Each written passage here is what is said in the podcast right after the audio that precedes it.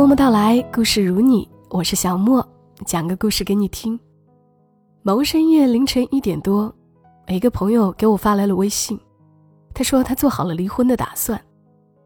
然后也不等我问为什么，他发来了很长很长的文字，大概是说，孩子七岁了，但是孩子出生后的这七年，她老公永远都是在工作，在出差，每隔两三个月才会回来一趟。最多不够在家里待个两三天，所以答应孩子的事屡屡失约。好不容易回到家，让他陪一会儿孩子，他就丢个手机给孩子玩。连家里装修这种事儿，也都是他一个人一边带着孩子一边忙完的。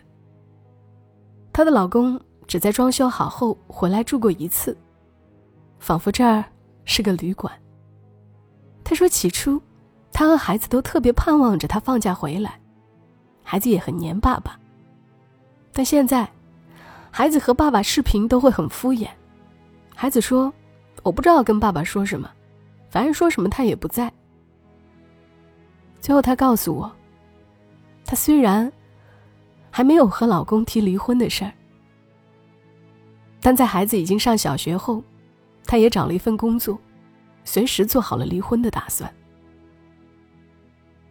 这个朋友，原本在我眼里不算过得很差的，因为他们是相恋了很多年才结的婚，是有着很好的感情基础的。